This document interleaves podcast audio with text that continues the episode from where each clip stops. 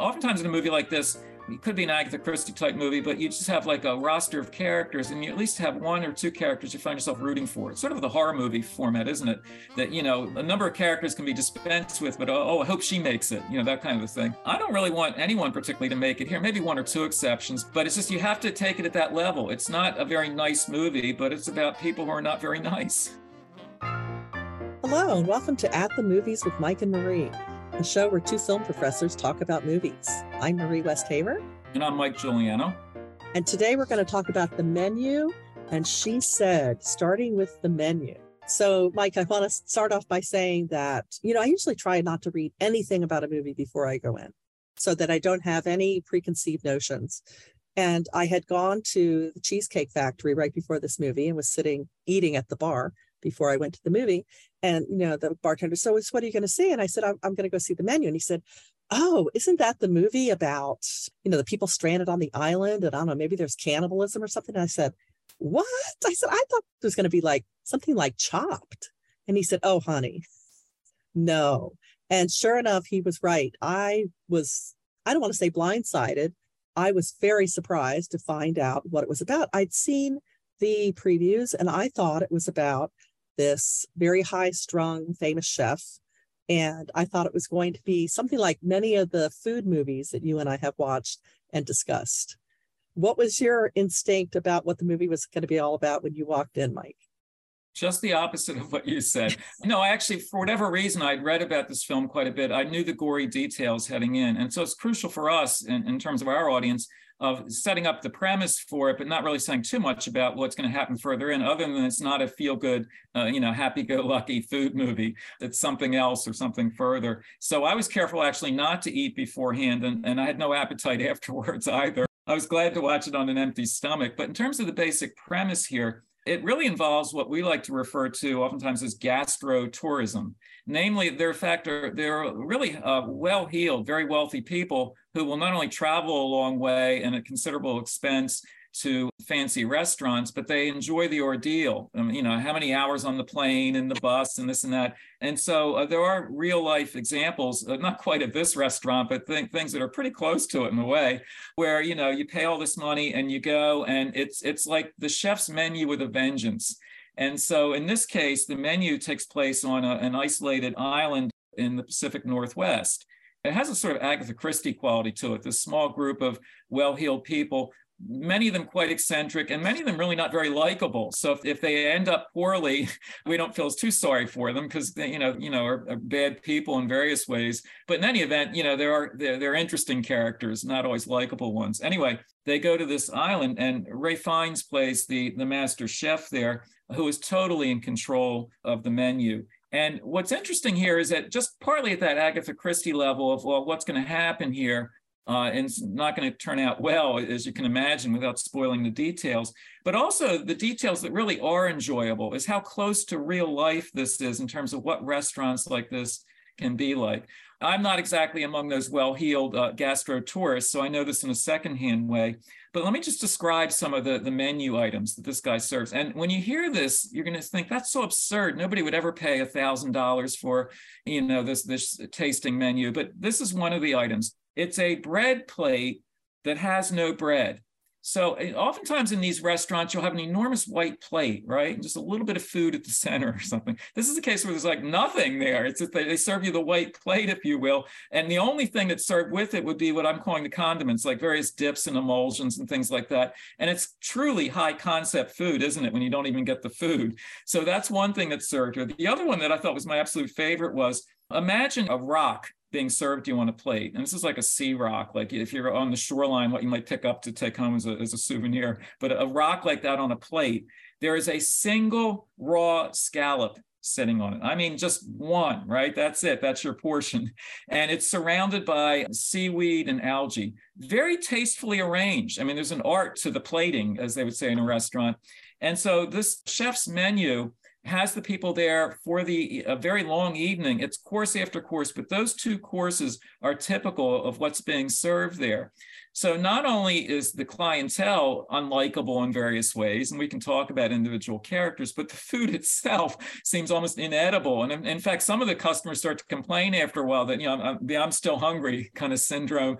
Are, are you, what? What are you doing here? Uh, some of them do start to rebel that way. But, you know, these people are paying well over a $1,000 to be treated like this and they're expected to show complete deference to the chef. He really is dictatorial, and many of them are happy to, to serve his his whims. I mean, they're gluttons for punishment, among other kind of gluttony. So, Marie, what'd you make of this? Because what I did like about the film is the fact that, it, it, uh, as absurd as it sounds, it's not that far different from what these gastro tourism driven restaurants are like. Yes, I think you're absolutely right. I felt like when I was watching these creations come out that they were all Pinterest ready. You know, they looked really high concept.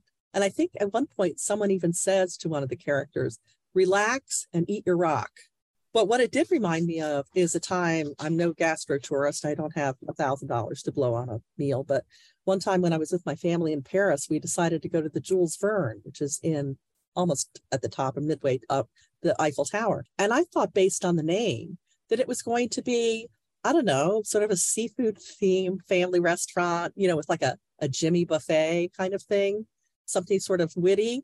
It was very high end. We were so underdressed. The food was so incredibly expensive, but we went with this tasting menu where everything that came out was just like what you saw in this movie. Teeny tiny little things, you know, you would serve to Thumbelina, little cobweb sized, you know, just tiny, tiny, very, very arty food. And when we left, we immediately hit the midway near the Eiffel Tower and got some ice cream cones off of a food truck. But what this did remind me of in terms of this like little isolated world where everything comes to a head because everybody is trapped. Mike, did it remind you at all of Triangle of Sadness that we saw recently?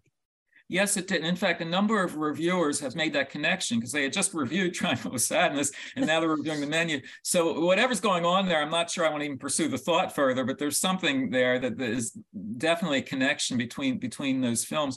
And in some ways, it's an easy target to spoof the ultra rich like that. That's one reason, like with Triangle of Sadness, I just thought it's such an obvious target. It was just like too much that way. Uh, in this film, I sometimes had that reservation, speaking of reservations for a restaurant, but not to the same extent, simply because the restaurant culture was so, so scathingly well captured that that always held my attention there. And the fact that these foppish, foolish, sometimes really dislikable rich people were getting their comeuppance, yeah, I, I could enjoy that. But, and the film is not subtle. It does not have a light touch at all.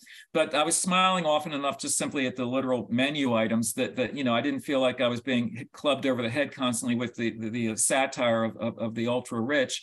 And so it didn't bother me as much here as it did in the other film. I mean, I just sort of went with that as a given that it's going to make fun of these really wealthy people. If Ralph Fiennes and character here and Woody Harrelson's character in Triangle of Sadness were related, you could sort of see them comparing notes, though, couldn't you? Well, what's happening, you know, in your little trapped area? What are you doing to people? Oh, this is what I'm doing. What are you doing? In terms of the acting, I really like Ralph Fiennes. I thought he was fine, no pun intended. But I really wasn't sure I bought just the nihilism of his plan.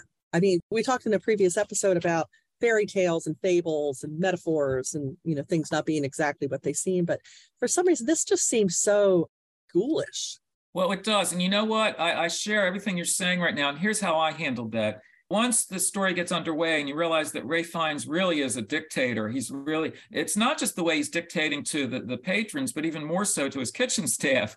I mean, he is the Fuhrer. They salute him actually, and the, you know, and he's totally like they're hypnotized or terrified or some combination of the two.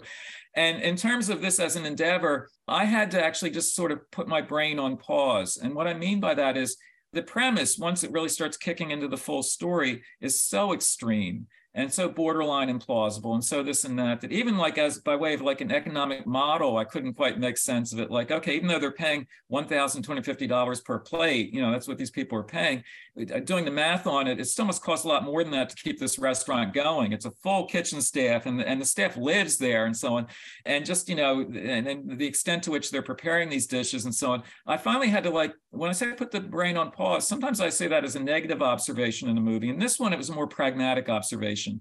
If I really start to think it through and analyze it, it's so extreme and his behavior is just so off the wall and and so on and, and in terms of what his plot is his scheme is and i won't spoil it in terms of what he's going to do but just simply that I thought, oh, brother, you know, it's that kind of oh, brother thing. I thought, you know what, just go with it. So at that point, my brain was on pause and I stopped any kind of logical analysis as to how likely would this be and so on. And instead, I focused on what I said before the likeliness of actually what's being served. That, as Marie mentioned, there are restaurants that do this. And I just followed through on that. And that was really amusing much of the way through, even though much of the rest of it I was not really convinced by. So even though the brain's on pause, it's not completely on pause. And some of the characters themselves are, are so extreme that they're almost cartoonish. And so at that level, I just sort of went with it and I saw where the story was headed. And I, I stopped what I would call negative analysis, which would be really easy to do in this case. And I just sort of in, enjoyed the, the menu for, quite literally what it was, the menu. Now, I will say, you know, it is possible to take a grisly subject and make something that lands differently than this one. So, Mike, I want to see what your take is, and just in terms of how you handle unusual and violent subplot. And I thought of two movies that I thought did this. Once I understood what they were doing with it, I thought of these two movies in terms of how they handled sort of similar storylines. One is The Green Butchers, the Danish movie, and the other is the French movie Delicatessen. What do you think? Yeah, those are really significant points of comparison there. When you watch a film like Delicatessen, you know or you quickly discover that it's, going to go there by way of grossness and, and, and, extremity. And, and that's where some viewers will be just turned off, and they probably should turn it off, but other people just sort of go with it. One problem with a film like that, I don't want to say problem, it's just simply that sometimes it just kind of goes on and on. It just it's like if you've been grossed out in one scene, the next scene is just trying to top it, you know, and, and, and that can sort of wear thin after a while. One nice thing about the menu is it's a relatively brisk 106 minutes. You know what I mean? It doesn't dawdle too much. Once it once it's set in motion, however improbable some of the motion might be, it, it, just keeps moving. It keeps going ahead there, and you follow through on it. So it does have a kind of internal motor that way. You know what I mean? That it's it's driving that storyline forward. And when some of the characters meet their comeuppance, again, without specifying it, again, when you have characters who are not particularly likable, when they get dispensed with one way or another, I'm not going to shed a tear over that. I might actually sort of smile. And even though I'm not approving of this uh, particular master chef and what he's up to, his patrons are not a- any better than he is in some ways. And, you know, to mention some of them, there's like this one restaurant critic in, in the film. She's played by Janet McTeer, who's so full of herself. She's so stuffy. She's such a dilettante and so on that you know that something's going to happen with her because she can be really quite severe in her critical judgments. Well, something's going to happen to her. And John Leguizamo plays this sort of over the hill movie star who's just like so full of himself and, and just so unreasonable in terms of a lot of what he says and does. You know that if something happens to him, you won't exactly feel sorry for him. And so I could go on and on this way. So I will. But I mean, there are, you know, several other characters who really are not very nice people but for various reasons they've decided to go to this restaurant. So it's really a case where you're not going to find yourself rooting for one oftentimes in a movie like this it could be an Agatha Christie type movie, but you just have like a roster of characters and you at least have one or two characters you find yourself rooting for. It's sort of the horror movie format, isn't it? That, you know, a number of characters can be dispensed with, but oh, oh, I hope she makes it, you know, that kind of a thing. I don't really want anyone particularly to make it here, maybe one or two exceptions, but it's just you have to take it at that level. It's not a very nice movie, but it's about people who are not very nice. Although they do have one character who's not meant to be there. She is a late fill in for yes. another person who was supposed to be a foodie's date. And that's Anya Taylor Joy, who's terrific in this, I think. They actually had Emma Stone slated for this. And once I read that, I thought, oh, that's so interesting because I thought Anya Taylor Joy's performance was very much an Emma Stone approach. Yeah, I want to talk about that because even though most of the characters are really not likable, there's one who is likable, who is a kind of protagonist. And she's not meant to be there. She's a substitute date, if you will. And her boyfriend, or the guy who brings her there in any event, he's such a sycophant. He's he's just so worshipful of the chef and this and that, that he's always apologizing to the chef, you know, for not enjoying something enough or this and that. And so she's the one, she's kind of the voice of reason and of humanity in, in, an otherwise really cruel world here. And I love the way she tells off her boyfriend for the evening, if you will, when he's been like so apologetic towards the chef. She actually says, this is an exact quote from her. She says to him, You're the customer, you're paying him to serve you. It really doesn't matter whether he likes you or not. She has a lot of comments along those lines. So even though I've said, you know, this is a movie where the people are not very nice and they sort of get what's coming to them, she is really the, the one exception to that. And I think helps to keep the film grounded a bit in terms of you know the world. We want to have something that you care about there. And marie absolutely right. It's a good performance. I mean she really she's a tough character because she's up against almost everybody else not just the restaurant staff but her fellow diners. She's the one looking around like what in the world have i gotten myself into here? So she in many ways is a surrogate for the viewer for the audience is if you were somehow plucked in and, and you know pushed into this environment you'd look around like where am i? And can i get away from here? Can i get out of this? So yeah thank you for mentioning that because I, I think if she weren't there and everybody was so dislikable. You could just sort of turn it off that way. But yeah, she does keep our rooting interest, let's put it that way. So that's an important element within the script. She's got her work cut out for her. I'll just leave it at that. Yeah, which is why I think it's a good performance because she really does hold her own. You know, it's easy to get lost in the villainy, you know. I think it's hard to sort of still shine as a it's not a straight man character. She gets lots of the great lines, like you said. But without her, it's just a you know an island full of terrible people. In that case you'd just be hoping that they'd all end up coming to a bad end.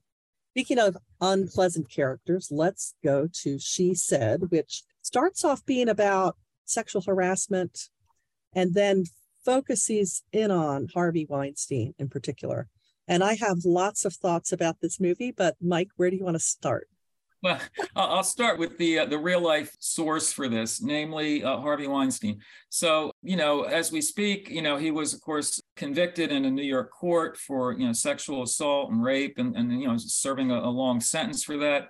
And as we speak, he's on trial in, in, in California on uh, similar charges. And so again, the fact that you know from all his years running Miramax and the Weinstein Company, that really sad and sordid saga of, how he treated actresses in, in particular, but just generally the people around him.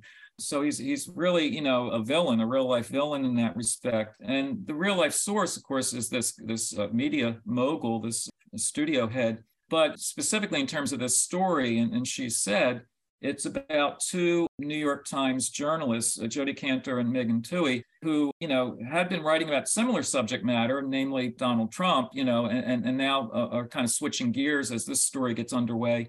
And they're doing, you know, investigative reporting. And so the film itself functions very much as a procedural. It's very much the day to day of gathering facts. It's not always overtly dramatic it's not quite as overtly dramatic as like spotlight or all the president's men. I mean it, it, does have an inherent drama of what's been done to these women and should they testify and so on so i'm not downplaying that but it doesn't have shadowy figures lurking in a parking garage. It's not it's not that kind of thriller format. It's more about the day-to-day procedural work which sometimes I don't want to say it's boring, but it's deliberate. In other words, you really like you, you want to get these women to open up and talk about what happened to them, but they're afraid, uh, understandably. So you have a lot of you know knocking on doors and and and you know sending texts and and and calling people and this and that. It's frustrating for them, and and I think we need to share in that frustration of how difficult it is to get people on the record to talk about someone like this because long before it goes to court you need somebody who will step forward and, and, be willing to take it to court. That was part of the harvey weinstein issue. For so many years people knew about this but it was like an open secret in hollywood. So to the film's credit it, it very much explores that in a, an admirably mundane way it takes you through that and it really focuses a lot on the lives of these two women, these two female reporters, their, their domestic lives with, with spouses and children and all that, the, the complexity of the situation for them. Now, much as I, you know, admire the film for that subject matter and, and for the really uh, compelling performances in it, thematically, it makes its point or points and then tends to make them over and over again. And so there are places where I just thought it was almost clubbing me over the head with it, where like, yes, I agree, I agree, but you know, enough. And there's one scene in particular, and I mentioned this to a friend, and he said, Oh, you're so right. He said, I felt the same way about this scene. A lot of the interviews they do with people are in bars and restaurants. And you know, you want to have like a quasi-public social setting to sit down at the table and say, oh, Are you willing to talk now? Back and forth that way. So in one of these meetings, and it's not just between the two female reporters and the women who've been victimized. It's also the two reporters meeting with their editors and others and so on. So it's, it's oftentimes that kind of social setting. So anyway, the scene I'm talking about takes place in a restaurant where that kind of conversation is taking place at the table. And this obnoxious guy comes over and tries to pick up one of the reporters. And she brushes him off with some rather choice obscenities and sends him on his way. that was a scene where I just thought, you know, I get the point already. It was what I call thematic overkill. Yes, such guys exist. And yes, they try to pick up women like that with shameless lines and so on. And yes, she was right in telling him off like that. But this comes well into the movie, at, which point I felt like I didn't need that further reinforcement of that. You don't have to have that scene there. And if you start to, the, the film runs 128 minutes. If you start to cut a few of those scenes, I think it becomes more manageable as a narrative. As is, I just think it starts to not exactly wear out its welcome, as just having feeling, okay, I, I'm with you on this, but do you need this scene? Do you need that one? Maybe it's a little too much. What do you think, Marie? I know exactly the scene you're talking about. And I sort of read it as having to work so closely with all of these details and try to convince women to come forward and, and getting death threats and terrible horrifying you know voicemails and stuff like that i thought it showed that it's not just guys like harvey weinstein. It's you know you're just minding your own business in a bar and then when this happens she actually she loses it. She goes off on the guy because you know there's just a point where you just can't take it anymore. That's kind of how i thought that that scene was meant to play. But I had a real problem with the editing of this movie. From the very beginning, they open with this scene that has no context, and it takes more than an hour to get back to it so you can figure out what it even meant. I thought yeah. that was a major problem. I felt lost. I thought, what did I miss something? Did I, you know, look away and miss something? Well, that's then, possible. That's possible. no, I'm agreeing with. I'm, I'm agreeing with you completely. The film opens with a scene in Ireland in 1992 and in terms of what's happening to a woman there, thematically, it's congruent in terms of you know men men being the, the aggressors and this and that. But the way it's opened and the way it's then edited, Marie, you're absolutely right. It was it was borderline confusing actually, and it, it will eventually revisit that. It will come back to that. But I thought it was extremely awkward in terms of what I'll call narrative construction. I think there would have been a better way to either use that as a story thread or maybe not use it at all even you know that's why i'm saying this is a film that i think when i talk about editing here i think it could have been not only re-edited but edited down in some mm-hmm. ways I know what you're saying about that barroom scene, that it's not just Harvey, it's a lot of other guys too, but I'd sort of gotten that point already. You know, it wasn't a surprise to me that men in general can, can be that way. And so on behalf of my gender, I was apologizing to the filmmakers as I watched it. And so uh, as I'm watching, I kept thinking there were scenes like that that could either be reordered or perhaps just cut. I mean, uh, you don't need to have scene after scene making the same essential point. But I, again, I thought that the point was not, you know, there are other men who do this. It was, that she had come to the end of her rope. She was trying to hold it together, be professional, and then, you know, having it just thrown in her face in a social situation. I think, you know, it was just meant to show how her, nerves were fraying. The other scene that I thought was, again, I was like, wait, did I miss something? Was you see the two women go to meet Gwyneth Paltrow and you see you know, the swimming pool and it's this long shot. You see them, you know, sitting at a little table outside, and then someone comes to say, that you know miss paltrow will be with you in a minute cut and then they're in the car driving away talking about it. Well, wait wait I what know. happened there? I know. You know it was the weirdest way to handle it. Why show us the house at all? Why not just have them in the car talking about it? It I was such a waste of time it was, you know, and I almost felt like it was like a, a, a, superstar cameo or something, right? It's just like, you know what I mean? Like, here's a star by her swimming pool, and then, but then it cuts away. But well, what exactly were you talking about? And I almost feel like, did I blink? Did I miss something? Yes. Let me, let me add one more thing to it in terms of how the editing could be much smarter and also the basic narrative construction is kind of sloppy in places. The film does have some flashbacks in it. Now, in most movies, you wouldn't begrudge a flashback, but here's a question. Because this movie is very much a procedural about what these two female reporters find, their day-to-day grind of trying to get information, should you have flashbacks to scenes, to situations and information that the reporters themselves would not have been privy to? See that that I think is a really valid reservation. I think it once you have a narrative structure that it's what the women see through their eyes, what they get into their tape recorders. I don't think you should cut via flashback to things they wouldn't have seen or known directly there. I think it's a mistake. What do you think? Yeah, I agree completely. Also, I felt that I mean there were moments where it was like, now that was a clever way to handle it. There's a scene where Harvey Weinstein comes into the New York Times offices. By the way, they actually shot this at the actual New York Times offices. First time that's ever been done. And, you know, obviously they're not going to get the real Harvey Weinstein. So you just get a shot from, of a guy from the back who looks like him. It's effective. And you know it's not really him, but it's a movie. Nobody's really the people. I thought that was very well done. You get the real Ashley Judd. And I really loved her being in it. So why couldn't you just have had a shot of some woman with blonde hair from the back coming out to meet them at Gwyneth Paltrow's house? I just thought it was so uh, such an obvious plot hole. Yeah, I like the way they treated Harvey Weinstein as an actual figure in the film. He's he's really kind of menacing and ominous because oftentimes he's referred to but not seen, or if you see him, it's from it's the back of his head that way. And I thought that that worked extremely well because if you try to have an actor like imitating him, becoming him, that could have either been sometimes not either convincing or or might have been almost cartoonish, you know, if you know what I mean. You know, like like here he is being gross and acting out. It's better to have him as this unseen menace or barely seen menace, you know, the back of his head as he enters the New York Times office or something. Uh, Maria, I thought that worked really well in the film, don't you? Yes, I did. Yeah, because you felt like, ooh, it's, you know, you knew it wasn't going to turn around. It lets you suspend disbelief. And it was a clever way to do it. And they could have done more of it. I wanted to mention that Brad Pitt is one of this film's producers. And at the time when he was dating Gwyneth Paltrow, Harvey Weinstein tried something on her and she told him about it. So he knew about it back in the day. I can't help but wonder if producing this movie was some way of, of making some sort of atonement for not having spoken out or done more with his power back, you know, in the moment. What do you think, Mike? Well, I obviously don't know, but at gut level, I, I feel the same way. I, I think a lot of people in Hollywood knew about this behavior but it was something that was kept within Hollywood, right? What happens in Hollywood stays in Hollywood in that respect. And so it took a few brave actresses finally coming forward. And I'm so glad that Ashley Judd plays herself. That's an instance of, you know, here's one of the people who did step forward. But a lot of people belatedly stepped forward, didn't they? They talked mm-hmm. about abuse that had taken place more than a decade earlier we all knew that that he was a bully. I mean, that that you know, all kinds of boorish behavior, but the extreme behavior that the film goes into was not generally known to the public. We weren't surprised by it, frankly, when it did become public, but it wasn't really reported back then, was it? And, and so I think you're absolutely right, Marie. This a kind of remorse, don't you think? A kind of guilt that, that people didn't step forward who could have stepped forward 10, even 20 years ago. Uh, but it's only the last few years that they have. So thank goodness that they have.